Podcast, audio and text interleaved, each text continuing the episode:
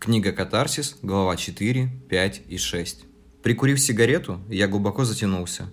Изобразив уверенный голос, произнес «Привет». Вы спросите, кто такая Николь? Она это я, или наоборот. Я еще до конца не определился. Девушка, которая младше меня на 8 лет, напоминающая мне о том, каким я был в свои 18.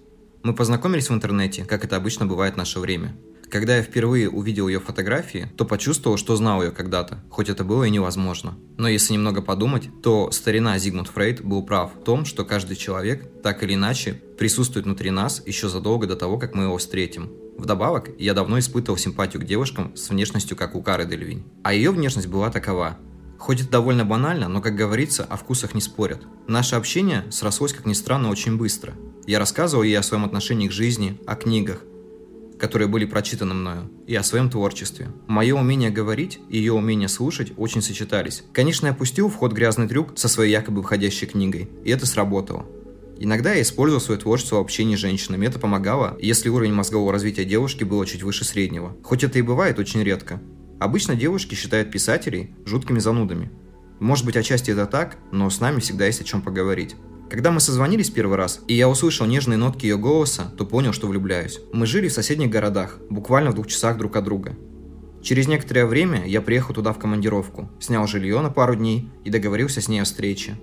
Но она исчезла в тот самый день. Мы так и не встретились, и я даже немного расстроился. Неприятно терять человека, когда ваше общение только начинает срастаться. Через пару дней я пришел в норму, и по порядку вещей она вновь появилась. Извини, что пропала, были срочные дела. Я не должен был показывать свои слабые стороны и ответил, что все нормально. Когда у тебя ближайшая командировка? Я сказал, что завтра, хотя это совсем не являлось правдой. Я работаю до 8, могу приехать после работы. На этом разговор был закончен. Я положил трубку и почувствовал, как мое сердце бешено колотится между ребер. Глубоко вдохнув воздух в легкие, затем выдохнув, я посмотрел на часы и понял, что мне пора домой. Приезжая в соседний город, я снимал одну и ту же квартиру, недалеко от центра. Шестой этаж, ни выше и ни ниже. И квартира с номером, который так легко запомнить. 1, 2, 3. Сама квартира выполнена в японском стиле, минималистичном декоративном стиле, в котором абсолютно ничто не перегружает внимание. Единственный нюанс – это большая кровать, но я не думаю, что вам нужно объяснять, зачем она тут нужна. Черная мебель, постельное белье красного цвета, немного пошловато, но для приятного близкого общения вполне подходящее. Красный и черный всегда были приоритетными в коллекции моих любимых цветов. Если быть честным, то в этом помещении я побывал с очень многими женщинами. И если кто-то из них вдруг спрашивал, которая она по счету тут, я, не моргнув глазом, отвечал, что первое. Женщины любят чувствовать себя особенными и не могут переносить некоторые правды. И если бы любая из них была рада быть не первой, то я был бы потрясен но такого со мной еще не случалось. Ложь позволяла мне продолжать общение, переходя из кухни в спальню, и этого было вполне достаточно. Быть честным в наше время как минимум опасно. Когда-нибудь я напишу о том, что в этой квартире произошло нечто большее, чем жизнь, но это случится чуть позже.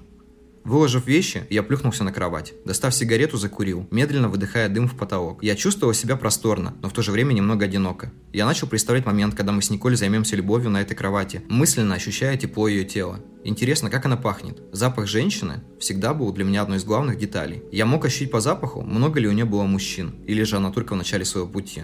Если обоняние подсказывало мне первый вариант, то хотелось как можно скорее покинуть это тело. От визуализации я начал чувствовать возбуждение. Выхода не было, и я отправился в душ. Несколько минут ушло на самоудовлетворение, и все имеющиеся мысли плавно опустились на холодный кафель. Подойдя к зеркалу, я взглянул себе в глаза. Передо мной стоял все тот же мальчик с немного повзрослевшим лицом и потрепанным видом. На лбу появились морщины, так как я часто хмурюсь. Такова жизнь. В глазах горел все тот же огонь, но внутри что-то тихо угасало. С каждым годом уверенность в том, что билеты, к счастью, уже распроданы, становилась все больше, а иллюзии суррогатной любви становились все сильнее. Словное тело, подключенное к какому-то прибору, который в тот или иной момент погружает меня в искусственный сон, убеждая, что это реальность. И когда такое происходит со мной, я чувствую, как некий импульс проскакивает по моему телу электрическим током.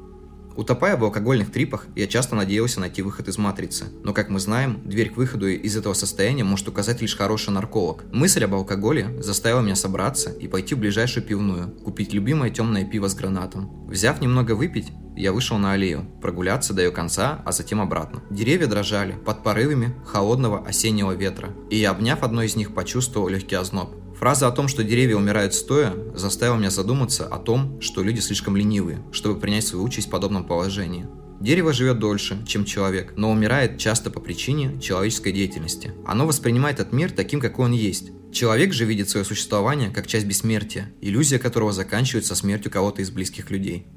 Такие моменты каждый человек понимает, что смерть – это не то, что бывает исключительно с другими. Позвонила Николь, предложив поужинать где-нибудь, но мне не хотелось покидать свою зону комфорта, и я предложил сделать это у меня. «Я надеюсь, что ты вкусно готовишь», – произнесла она с иронией и положила трубку. Зону моего комфорта, так или иначе, пришлось покинуть и отправиться в магазин. Выбор пал на пасту с куриным филе, под кисло-сладким соусом и легкий овощной салат. Единственное, что я научился готовить хорошо. Пасту можно перемешать чем угодно, от грибов до креветок. В то же время, когда ты преподносишь подобное блюдо незнакомому человеку, то создаешь впечатление почти мастера с опытом готовки. Главное не угодить вторично на роль повара для одного и того же человека. Самый неприятный момент – это разделывание сырого филе. К данной процедуре я всегда испытывал отвращение. Человек создан из плоти, он всегда кажется себе самому чем-то цельным, но по сути является огромным организмом из мяса и крови. Нарезая кусок чужой плоти, ты начинаешь представлять свою, и в эту секунду происходит разногласие между иллюзией твоей вечности и чем-то временным. Люди поедают животных, животные поедают людей. Все мы, по сути, кормим друг друга. Но в то же время мы, люди, делаем вид, что живем чем-то высшим. И когда твои руки режут чей-то кусок плоти, ты понимаешь, что мир не такой, каким его представлял.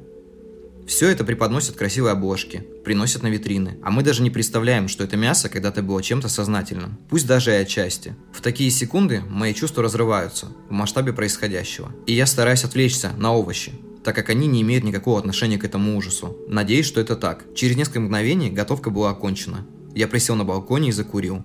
С кухни приятно пахло едой, и мысли о том, что сделано, растворились где-то в ночном небе. Меня начало беспокоить осознание того, что я не представляю, как вести себя с Николь. Обычно, когда я веду себя естественно, это отталкивает людей. Для каждого нового человека нужен свой ключ в виде определенного образа. Естественность в частых случаях отпугивает и людям сложно воспринимать человека таким, какой он есть. Проще притвориться кем-то другим, чем быть отвергнутым по причине неприятия окружающими. Мысленно я примерял на себя разные образы. Я мог быть философом, страдающим алкоголизмом, парнем с района, весельчаком или нудным писателем. Во мне одновременно жило много личностей, и в частых случаях они довольно неплохо уживались между собой. Один раз между ними произошел разлад, и я поймал биополярное расстройство. Мои личности начали проявляться одновременно. Между ними возник конфликт, в котором я практически стал сторонним наблюдателем.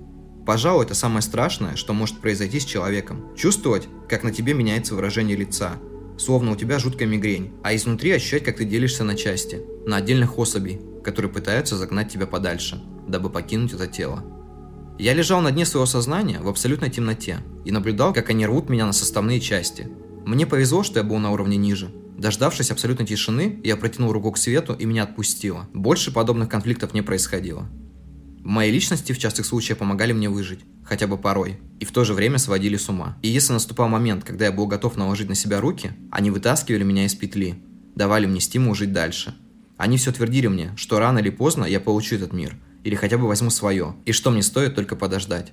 Но в момент, когда я достигал цели, и мир начинал мне поддаваться, я расслаблялся. Но в это время он разворачивал меня в другом направлении. Я почувствовал вибрацию телефона, звонила Николь. Николь просила меня встретить ее около подъезда. Я спускался вниз по лестнице, чувствуя, как каждая ступенька уходит из-под ног. Нервничал так, словно это было мое первое свидание. Если его можно таковым назвать. Выйдя из дома, я почувствовал теплый ветер. Одинокий фонарь освещал ночную улицу. Я вдохнул как можно больше воздуха в легкие и затаил дыхание. Машина остановилась возле шлагбауна, ослепив меня фарами. А через пару мгновений я увидел нечто поярче всего этого света. На меня смотрели глаза синего льда, и я почувствовал всю их магию на себе. Темные волосы, густые брови, фигура, о которой мечтает почти каждая девушка. Легкой походкой Николь приближалась ко мне, мое сердце замерло в ожидании, а язык потерял способность шевелиться. Казалось, что если издам хоть звук, то волшебство в тот же миг испарится. Расстояние между мужчиной и женщиной очень маленькое, но в то же время, сделав неверный шаг, можно с легкостью провалиться в ад. Она подошла ко мне и обняла слегка, можно сказать по-дружески. А мое сердце было готово вылететь любую секунду. Через несколько мгновений лифт поднимал нас наверх, и мы смотрели друг на друга, словно изучали. Она поняла, что нужно прервать эту паузу и произнесла «Ты правда приготовил ужин?» В ответ я улыбнулся и положительно кивнул головой. Через несколько минут мы уже были в квартире. Я постарался разложить пищу по тарелкам как можно идеальнее, украшая пробелы овощами. Достал бутылку вина и разлил по бокалам. Весь оставшийся вечер мы говорили о жизни и делали вид, что каждый из нас хоть что-то о ней знает. Мне было приятно вести с ней беседу, ведь она не ставила никаких рамок. Мы спокойно могли произнести мат, если он носил эмоциональную окраску к какому-то сказанному предложению.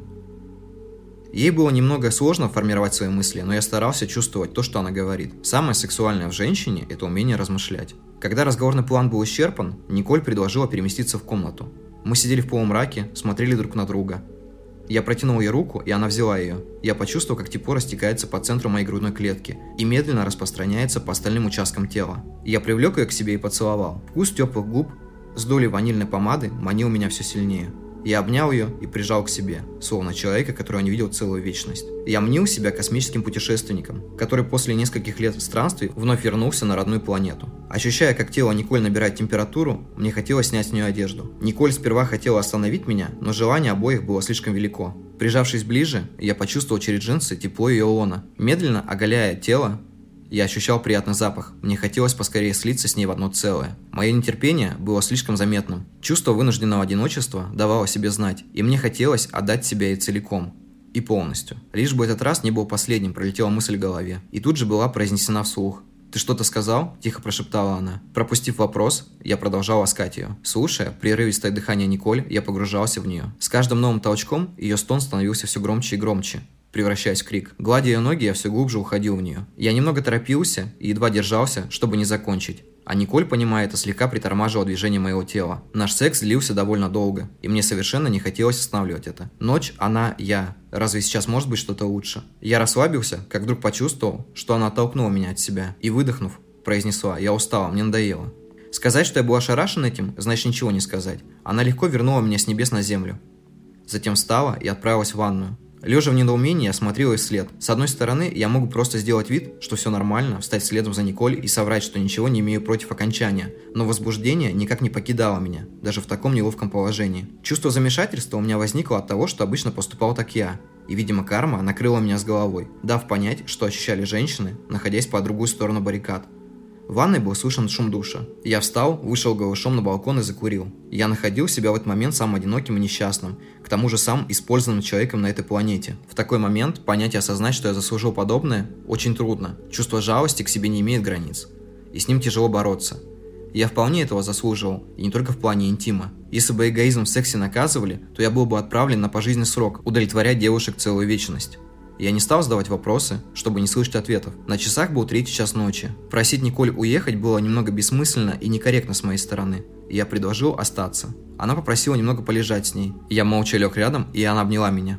Это стало вторым поводом для моего недоумения, но я покорно возлежал рядом, пока Николь не заснула. Затем, тихо встав, я пошел на кухню. Совсем не хотелось спать. Я налил чашку чая и ушел в размышления о том, почему я притягиваю к себе именно себе же подобных. Я просидел в своих мыслях до самого утра. Затем Николь проснулась, пожелала мне доброго дня и, приняв душ, уехала на работу, поцеловав на прощание. Ночь выдалась довольно странной, и когда Николь вышла за дверь, я почувствовал облегчение. Но оставаться в этой квартире мне ни капли не хотелось. Позвонив хозяйке, я сообщил о том, что уеду раньше срока. Я, оставив ключи в почтовом ящике, отправился на вокзал. Мне хотелось поскорее вернуться домой и забыть все, что со мной случилось за последние сутки. Внутри я убеждал себя в том, что я не первый, не последний человек, попавший в подобную ситуацию. И через пару недель посмеюсь над тем, что произошло этой ночью. Вечером Николь написала мне, что я скотина, и спросила, почему не соизволил поинтересоваться, как она добралась. Ее почерк был явно мне знаком. Манипуляция и внедрение чувства вины – это мой профиль. Я ответил ей, как обычно отвечал сотням людей до нее. Я не пишу первым, и через несколько минут я уже был у нее в черном списке. На душе немного отлегло, а затем я заснул.